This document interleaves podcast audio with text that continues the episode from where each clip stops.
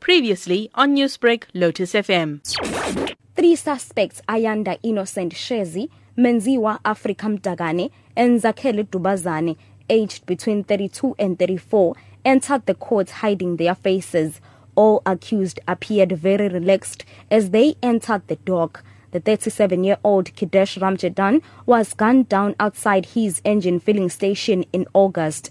His family offered 300,000 rand reward for information which could lead to the arrest and conviction of the murderer. Ramjettan's family was present in court during the proceedings.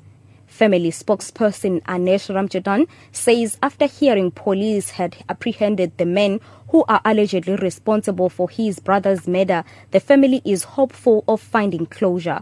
He says they feel relieved now that the suspects are behind bars. As a family, we're quite relieved that we and we're glad that the suspects have been arrested. We want to thank the uh, the police for the for the work that they put in to, to arrest the suspects. We hope and pray that the perpetrators will be brought to justice. This is the beginning to the closure that we expect. Once we catch and we arrest people that orchestrated this, then then our, then our family have some closure to as to what has happened. Magistrate Mohammed Motala ordered the accused to get lawyers who will represent them in court during their bail application.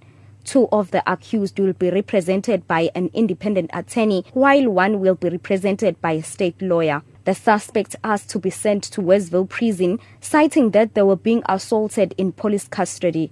They say they are being forced to admit the charges. One of the suspects claims his ear is not functioning after being assaulted. They were all remanded in custody for further investigation and for a formal bail application next week, Thursday. Hloniphile Fakazi in Durban. Newsbreak, Lotus FM, powered by SABC News.